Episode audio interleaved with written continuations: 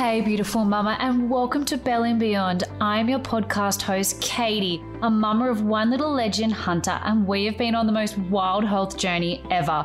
My son was born and diagnosed with a cleft lip, and I want to share with you how I was empowered through it all. This podcast is for mums or soon to be mums and dads. Feel free to jump in too. It's a place to debunk the many motherhood myths that leave us feeling confused, lost, and misguided. I want you, Mama, to walk away from every episode feeling empowered and educated to make choices that feel right for you and your family. My heart is to see mamas connecting back to their roots and being exposed to ancient wisdom with modern day education. I'll be bringing you open and real conversations around topics we are not talking about enough with people passionate about seeing you, mama, thrive from the belly and beyond. Well, welcome back to another episode of Belly and Beyond. I'm super excited for today's episode because a lot of the different things we've been talking about lately have been about postnatal care, looking after your body, when you're able to go back and exercise. And one of our most successful weeks was hearing from two Pilates instructors about their post care after their C section and particularly difficult birth. So I decided to get Kath on, who is a mum of three, a physiotherapist for women. She has an online community, Fit Nest Mama, which helps bring to provide pregnant and new mothers with exercises, support, and resources they need to move from the overwhelm, the physical aches and pains of pregnancy, the weakness, felt after birth, and instead she helps to replace that with the comfort and confidence they need to get their bodies and minds strong again so they can get back to doing what they love with a bub by their side, whether or not that's running around with the kids at the park or running the next marathon. So I'm really excited to hear from Kath. I specifically also talk a lot about getting your postnatal physio check, what that means for your pelvic floor, what that actually looks like, you know, there's a lot of one out of five rating, and she really speaks into that. But that's only one part of a pelvic floor check. And it's really inspired me, even 15 months on, I really need to go get my physio check. So enjoy this episode with Kath. I know it's going to be really empowering and super powerful. Even if you're a mama that hasn't ever done anything like this and you're two, three years past your first or second or third baby, it's still so worth getting a physio checkup. So enjoy this episode, and I'm super excited. Well, hi everyone. Welcome back to another episode of Belly and Beyond. I'm really excited today to have Kath here from Fit Nest Mama, and she's going to tell us a little bit more about pelvic floor, getting a pelvic floor checkup. So, Kath, introduce yourself and tell us a little bit about your business. Oh, thanks, Caitlin. So my name's Kath, Kath Bequee, Catherine Bequee, and I am a physiotherapist for women. So I see women in the clinic. We do pelvic floor assessments, postnatal checks, um, any issues with aches and pains, that sort of thing. And then I've also got an online program called Fit Nest Mama, F I T N E S T, it's a bit different. Um, and we've got the workouts for pregnancy and postpartum and all the resources to help you have a, an amazing pregnancy and after birth recovery. So that's it in a nutshell. And I've got three daughters myself. That's awesome. And tell us a top mama tip, anything, just something to give a little nugget of gold for the listeners today. Oh my gosh, if you've had a baby, get a pelvic floor assessment. I was like, I can't not have that as a tip. Um, just know your pelvic floor. So I guess that's what we're going to dive into today. But it, in France, every single postnatal woman gets access to quite a few pelvic floor assessments, and unfortunately, it's not done in Australia very well. Um, we don't have access to any freebies, but it can help set you up for life in my Love opinion. That. And also, it doesn't matter what your birth look like, C-section, natural vagina birth, the pelvic floor checkup is for everyone, right? 100%. Um, okay, well, tell us a little bit about how you fell into this work because you could be a physiotherapist and focus on sports physio or other aspects of physiotherapy, right? What made you so passionate about postpartum care and, and pregnancy preparation? Yeah, you're right. Because every, I think every physio student, myself included, included, starts physio thinking, going to be a sports physio. You know, that's the only sort of physio I knew about.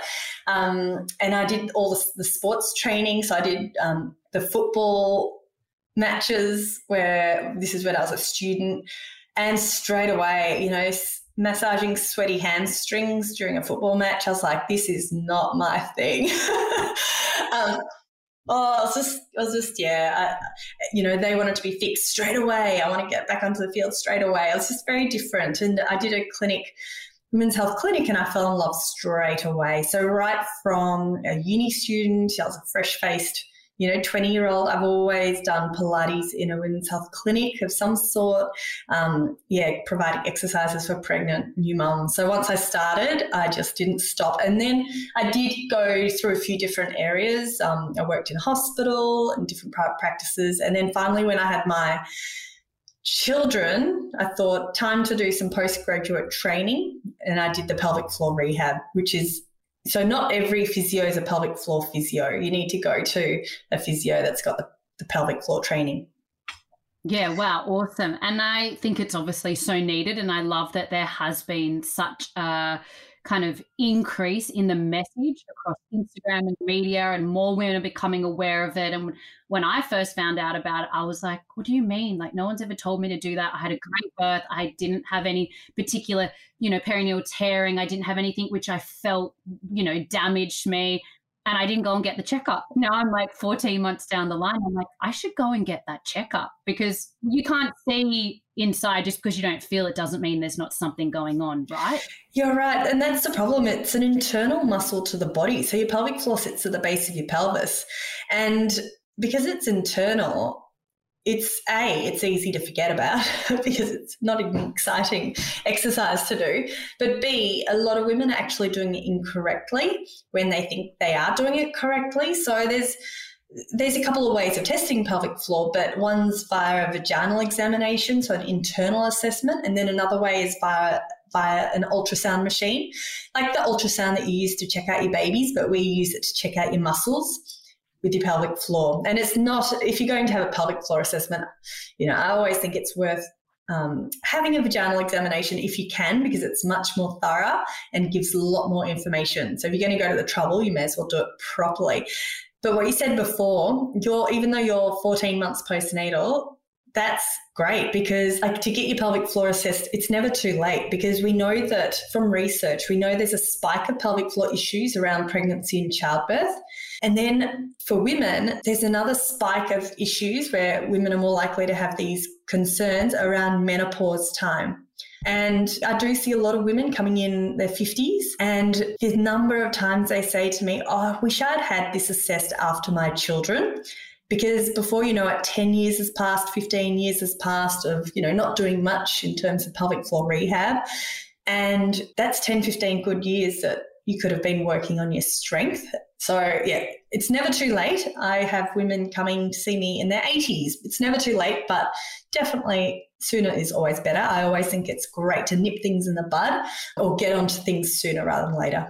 And what I've also found really interesting through talking to to other Pilates instructors who shared their story on the podcast, their birth story, was your physical sport strength doesn't necessarily mean that your pelvic floor is strong. And I think that can be a misconception maybe in the fitness world or the strength world. I'm fit, I'm healthy, I'm strong. There wouldn't be anything wrong with my pelvic floor. But actually, when these girls did do their assessment, they were like a two out of five.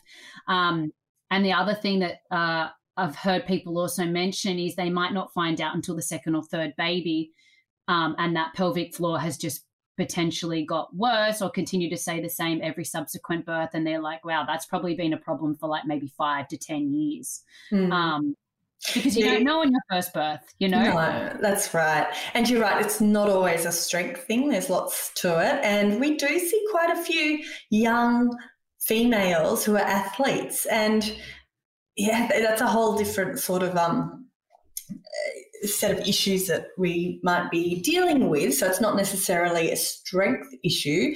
Um, it could be an overactivity, like the muscles are overactive. Uh, and they can also be overactive and weak. So that's why an individual assessment is so important because then you can treat the issue rather than just putting a blanket rule on, you know, you're leaking, therefore you must be weak in your pelvic floor muscles, because that's not necessarily true. And so we get told when we have a baby, go and get your six week GP follow up, whether you've had a vaginal birth or a C section. And to be honest, unless you've got a really I don't know, integrative doctor or someone that's really aware of things beyond kind of the basic scope. Most of the time, they don't touch your body. You know, they might just take one look at you and give you the tick. They don't really explain in detail what types of exercise, how often you should be exercising. So, really, it's not the greatest checkup from like that physiological perspective.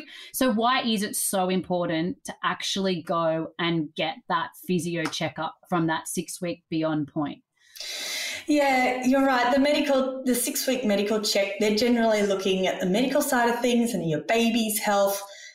They don't go into your physical recovery as much. So they're quite unique and they're quite different in in what we do. So, as a physio, if someone was to come in for a six week postnatal check, it does vary depending on what um, the issues are, but generally that might include a pelvic floor assessment. We would check their abdominals and check if there's any separation, check what their strength is like in their abdominals, find out if there's any aches or pains.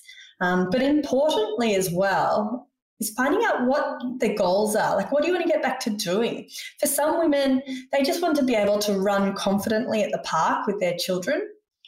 Whereas other women want to get back to running the next marathon. So for every woman has different goals, but then setting, getting a bit of a plan in place so that you know how to achieve your goals, I think is so important because we, we know how linked physical and mental health is. And I really think that six week appointment, even though it's all about the physical side of things, it's really giving you that confidence to move and, you know, to not limit yourself in anything, not think, oh, I can't jump on the trampoline because I'm going to leak or giving you that confidence that, yep, I can get out there, I can move, I can play with my kids. It helps in so many different facets of life, not just physical, but it's our mental, our social, all those sorts of things. So, yeah, confidence is such a big thing. And know, being confident that you are lifting your pelvic floor correctly or, you know, that you've got a plan of action in place, it can, it's worth its weight in gold. And if girls aren't getting these checks, for example, because most likely they haven't been advised to or haven't even heard that it's a possibility or a requirement, and they are, let's say, feeling the pressure of bouncing back, and I absolutely hate that term. I think it should be bouncing forward at the right time and pace that's good for you. And let's say they do go back into a high intensity HIIT class and their pelvic floor hasn't been tested, and let's say there is something wrong what are the implications of that? Well, uh, we were just saying off air, I feel that this is the one driver behind creating Fit Nest Mama because I feel as a physio, traditionally women, you know, they might feel great after childbirth. And, you know, as you same with you being told you don't have a perineal tear or you don't have an abdominal muscle separation, you're good to go. And then when they're finally no longer sleep deprived and they're wanting to get back to the gym, if women get back to things too quickly, that's when I do tend to see women in the clinic. It's when they have issues with leaking or prolapse symptoms or aches and pains.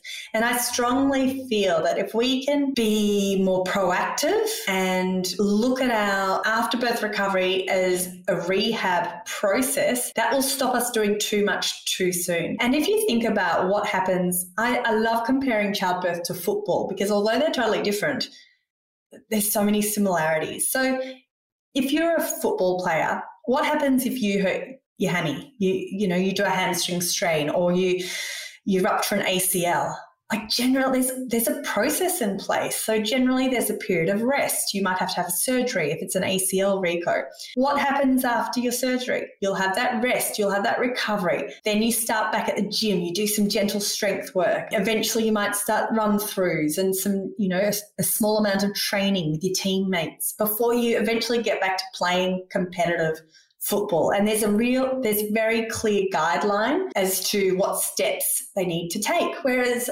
Unfortunately, after having a baby, we have that six week medical check. And then next thing is they're back at the gym or a HIIT class or F45 or whatever it might be.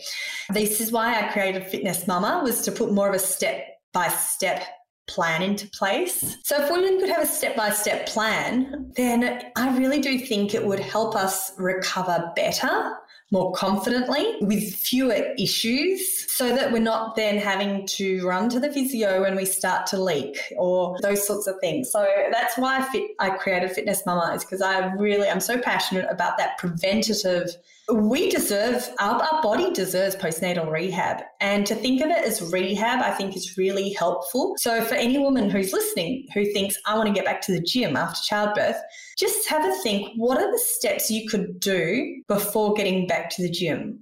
So what are some step by step you know are you just going to go from being sleep deprived hardly sleeping at all to to going back to the gym? So yeah it, it doesn't need to be a complicated rehab plan but just thinking of a few steps before you get back to any of the higher impact exercises or coming and doing a 12 week return to running program, which is inside Fit Nest Mama. Just anything that works for you, whether or not it's home workouts or, you know, going to the park and doing something or going to the gym. And I love the graphic that went viral kind of in the birthing space of comparing C section rehabilitation to knee surgery rehabilitation and how we don't actually treat going seven, what is it, six or seven layers deep into your abdominals as rehabilitation. It's just, oh, you've got a scar, treat your scar, don't let it get infected, off you go. Like there really is no guidance or roadmap, or there's not even like a one page document to like give you some stretching or the places to go and get fo- like there's nothing. And like in any other I, I, think coming back to the sports industry because it's obviously such a favorable industry and so well backed financially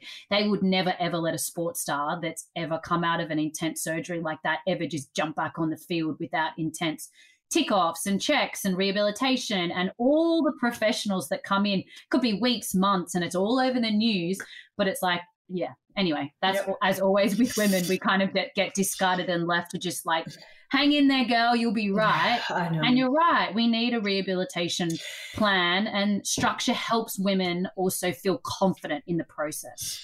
Yeah. And even that, going back to what you just said, that first six weeks where the best part of your rehab plan is rest and recovery before you, you know, gradually start to move things along.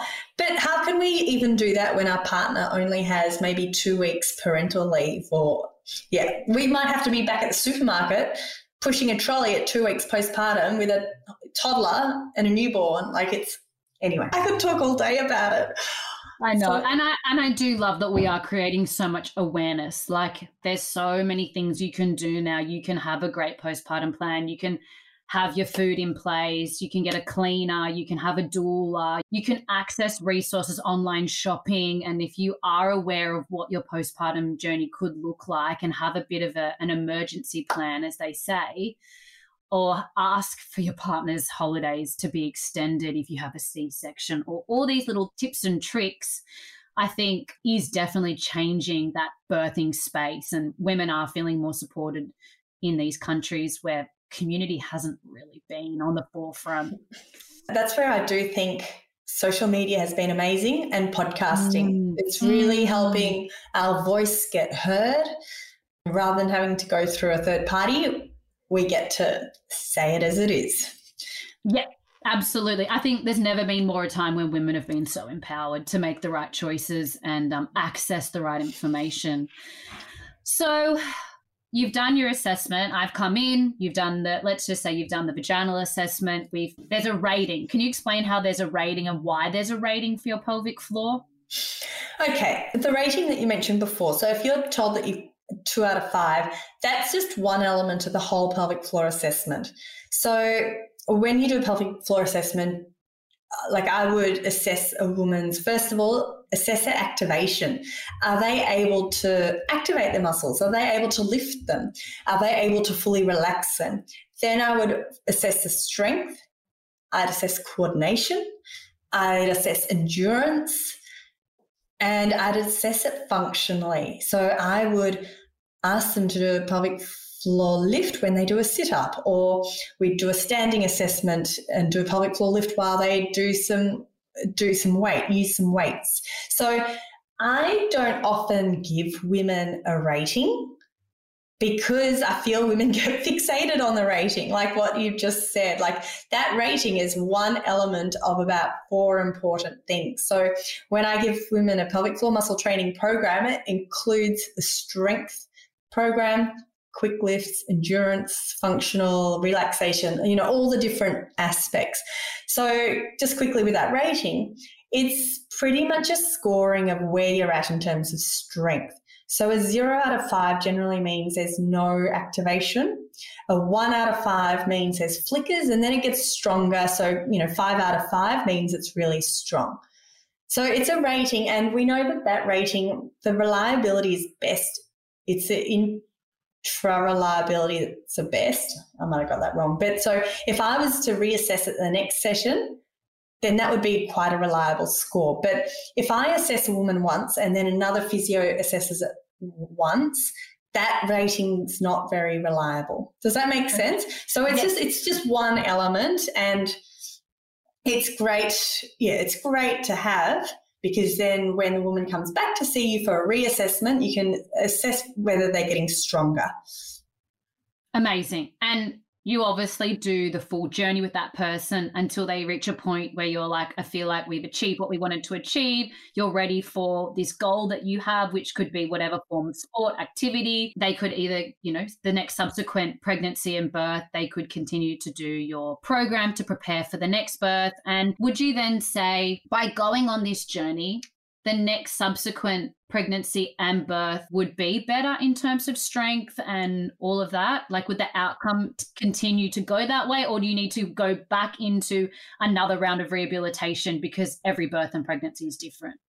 Yeah, good question. Look, from research, we know that pelvic floor strengthening during pregnancy can definitely help with afterbirth recovery. And I personally know from having three children, each time I had a baby, I needed to really get on top of my pelvic floor. And I still do. Three, four years postpartum, like I know my pelvic floor could be stronger. I know there's some exercises I need to adapt because I don't have the strength yet.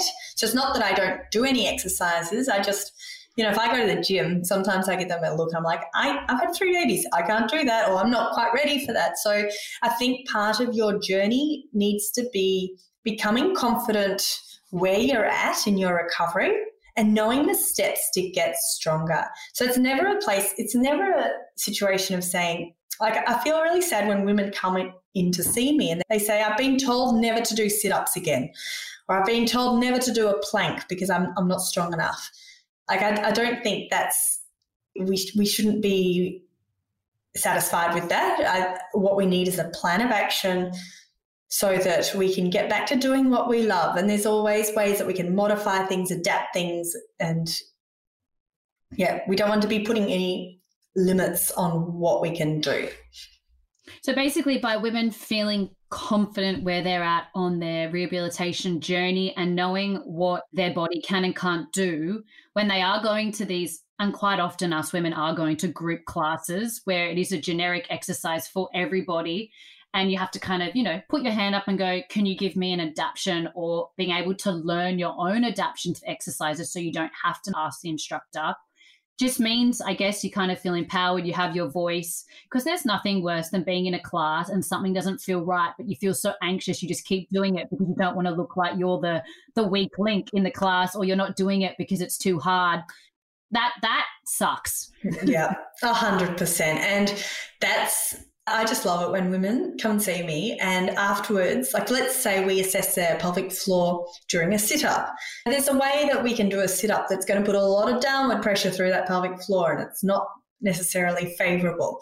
Where there's a way of doing a sit up where we're activating the pelvic floor and we're, we're still breathing, we're not grunting and holding our breath, and we're putting a lot less downward pressure through that area. So if you're right, because a lot of women, it doesn't feel comfortable or it doesn't feel right, but they don't know what to do. So they just keep on doing it. And that's one of the benefits of having a plan of action because then you do feel confident. You know, okay, I can't do it quite yet, but I'm going to do this in the meantime and I'm going to continue to work on my strength so that maybe in a month's time I can try again, see what it feels like. Do you know what I mean? We, yeah, that's, it's all about feeling empowered, as you said.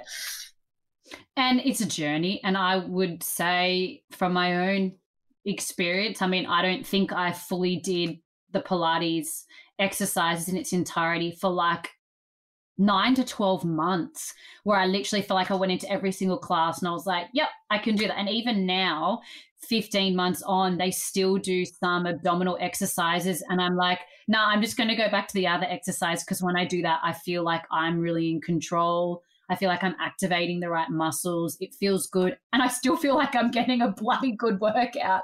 That's the thing. Half those exercises look like you're doing nothing. But like the brain coordination for me with activating those muscles was so hard. I remember saying to my brain, come on, why isn't this working? Really quite severe ab separation quite early on. I actually remember when my abs separated, I actually felt it pulling apart at the airport when I was coming home from Byron. And I remember calling my mum in pain, sitting down, and I'm like, I literally feel like my abs are separating. And I didn't even know what that meant at the time, but I could, and that was only at like, I think that was only in my first trimester and I already felt that. And then I could feel the gap in between for months and months and months. And I was like, I didn't know that this happened. What is happening to me? My middle of my core is separating. you know, like it is a bit of a shock. And then I remember thinking afterwards, I'm just not going to force this. I have a gap between my abs right now. I just want to take it really slow. And I think some classes I just did breathing, breathing in and out, and just tried to relax. Um, yeah, that's an interesting point you bring up about the Pilates because it's a, and, and I do Pilates inside Fit Nest Mama, but there's a way that you can do Pilates. I think a traditional, and again, this is why it's great to get assessed because a traditional Pilates class, you might be in there for 45 minutes or an hour and they're saying, zip up your pelvic floor or you know, tighten your core. And you try to do that for a whole 45 minutes or an hour.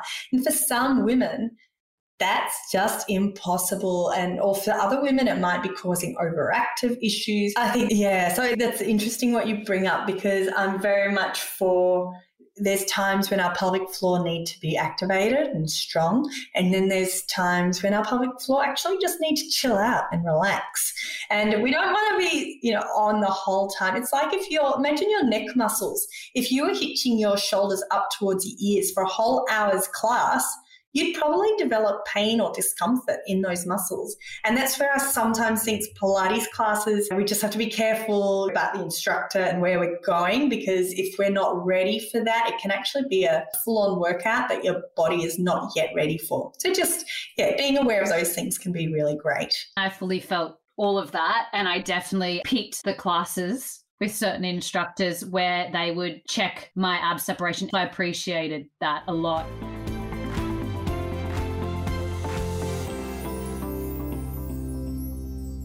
a hope you're enjoying our episode with Kath. Isn't she amazing? She's passionate, she's vibrant, she's super successful in helping women recover. One of her passions is seeing women be able to run again after birth, which I think is just incredible. Could I please ask you as well to take a moment to think about any women in your world that would benefit from any of the episodes of Belly and Beyond, and please send them one of the links. If you could also go and leave a review of your favorite episode, I would appreciate that so much. Please continue to reach out to my DMs and share a little bit more about what's been your favorite episode, what you're loving most. I'd love to hear your testimonies. I'd love to hear your feedback. I had another incredible review the other day. Hey, beautiful, I stumbled across your Instagram from someone sharing an episode and I realized I already knew you back in the day. Anyway, I'm reaching out because my daughter is 12 weeks old, was born with a birth defect called laryngomalacia. I'm not doing that justice. And she's had two surgeries already and currently tube fed, even though we did get to experience breastfeeding for a few months at the start. I'm on the pumping hospital journey just like you two. I've been so encouraged by what you're sharing, and it has been a really lonely place. And I'm always seeing babies doing so well around me, but to see your journey has encouraged me so much and wanting me to help others too. And that was just one of the beautiful reviews that came in just this week. So please write your review. Please let me know how you're feeling, please let me know how this podcast is impacting you. It really does mean the world to me. All right, let's get back into the episode with Kath.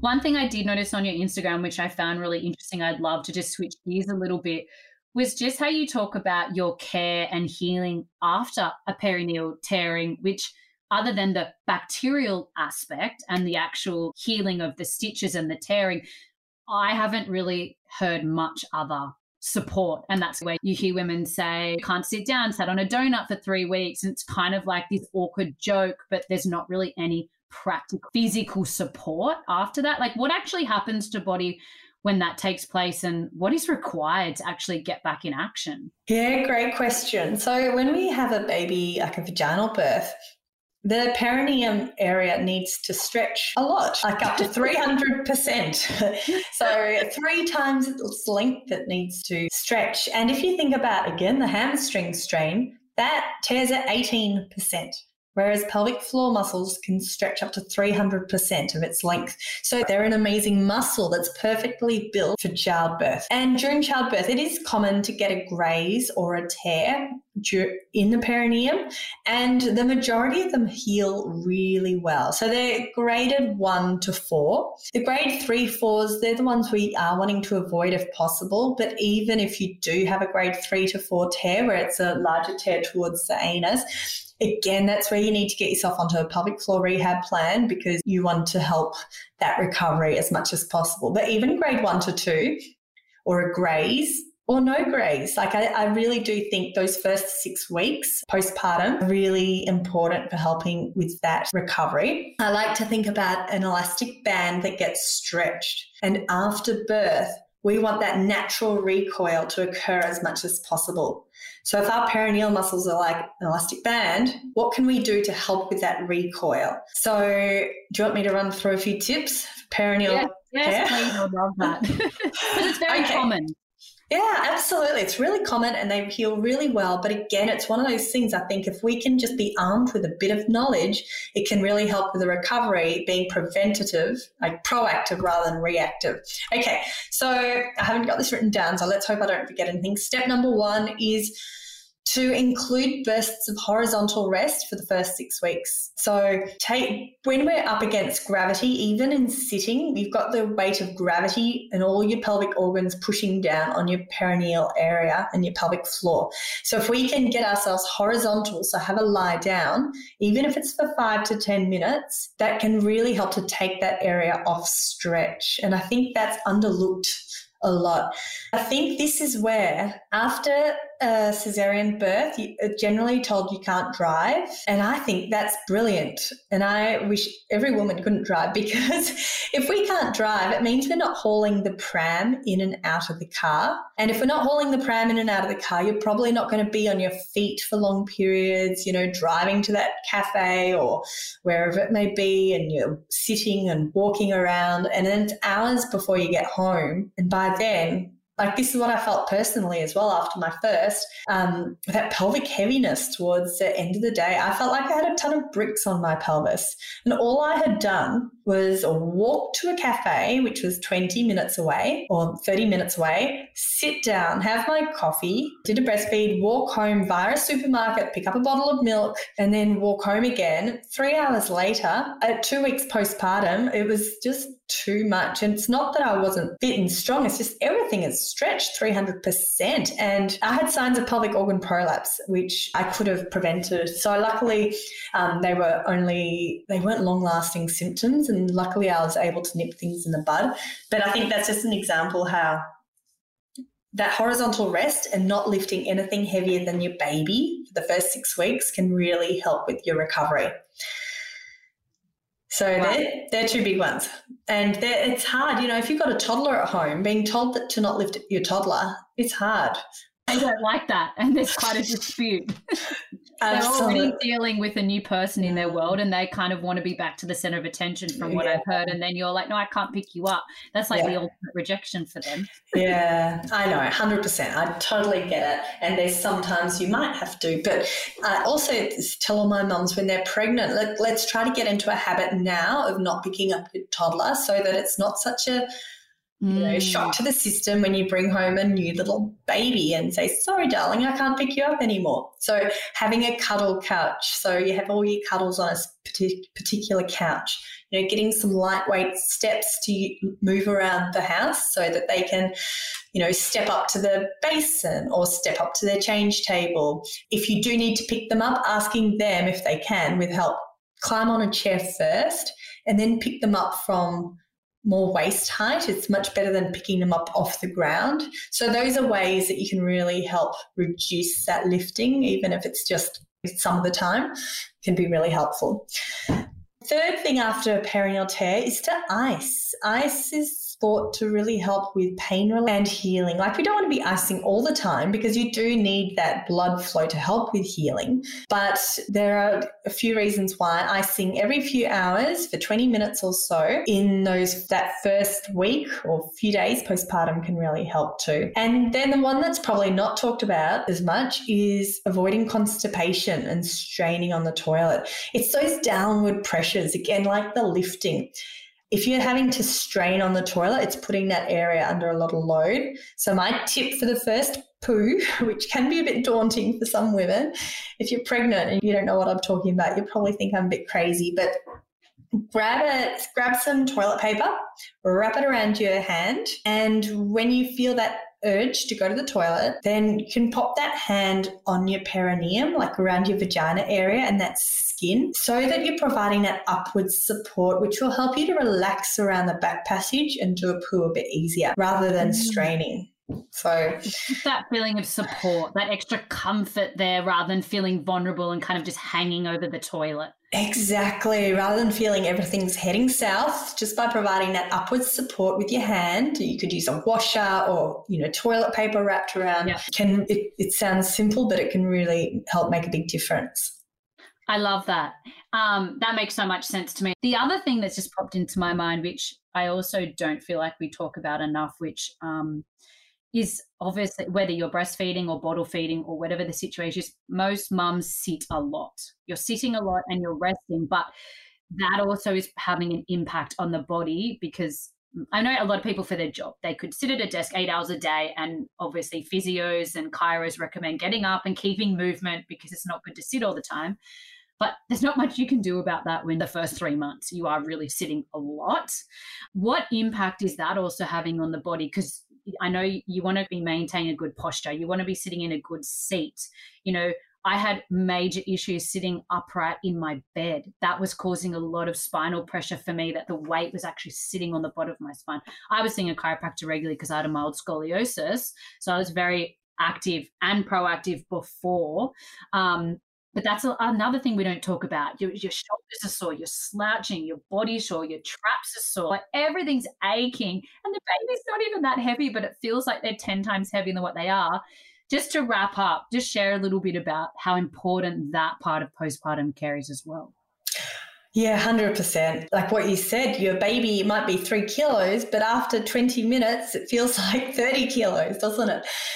I totally remember. Oh, so there's a few things here if you can, breastfeed lying down can be amazing. I personally didn't master this till my third baby. So just keep persevering, get as much support as you can. But if you can master it, and I know it's tricky, but it lying down can help with your upper back, that shoulder and neck tightness and discomfort. It can help with your pelvic floor as well, because that's your burst of horizontal rest. But if you can't, then there's a few things.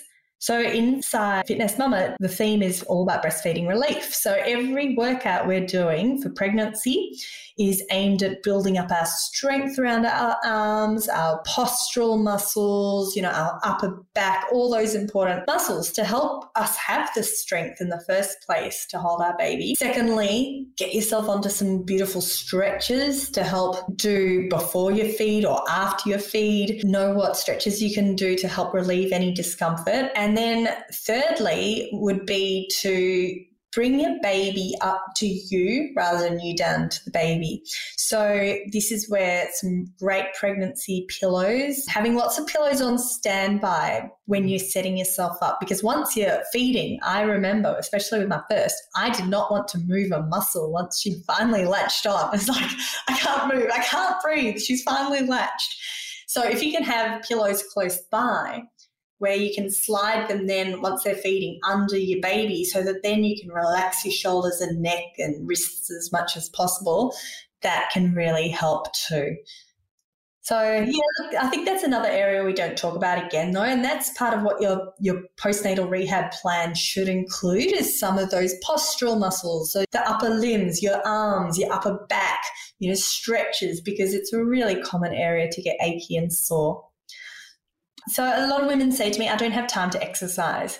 And it's a real struggle, 100% no. But we also need to rethink what is exercise. Exercise doesn't have to mean driving to the gym, doing a 60 minute workout, driving home, doing bite sized two minutes here or five minutes there, it can make the world of difference. And sometimes that's all we've got time for in those early days. And being kind to ourselves as well. Like, okay, it might not be your usual workout, but if you just spent, five, you know, 10 minutes or five minutes doing some stretches while your baby lies next to you or plays next to you, like, how amazing is that? Have a woman's health physio or someone that you trust that's doing the journey with you. Have a plan, a rehabilitation plan, and use your time wisely in the best way to nurture and look after your body which is which is the basic message right? We've got our bodies for the rest of our life. We want to be dry and continent. We don't want to be leaking. 60 years old so yeah let's give it the attention it deserves well, thank you so much, Kath, for coming on and sharing your wisdom and knowledge and your experience as a women's health physio and providing a sense of change across our female society. We still have so much to learn. So, thank you so much for that. Thanks, thank Caitlin. You. And you've got a great podcast here and platform to help spread some amazing messages. So, thank you. Thank you so much for listening to another episode of Belly and Beyond. Mama, I know you're so busy and your time is precious. So I hope today's episode has left you feeling more empowered around your choices and that your voice matters. If you have loved this week's episode, make sure you subscribe and get all the weekly updates. It would also be so awesome if you could leave a five star review for this independently run podcast produced by this mama herself. And if you've had all the feels today and a mum's popped into your mind, jump over, send her a DM, or share it on your stories. That would be the absolute best. If you have any questions at all, connect with me over on my Instagram at bellyandbeyond underscore and let's write or rewrite your story of motherhood together.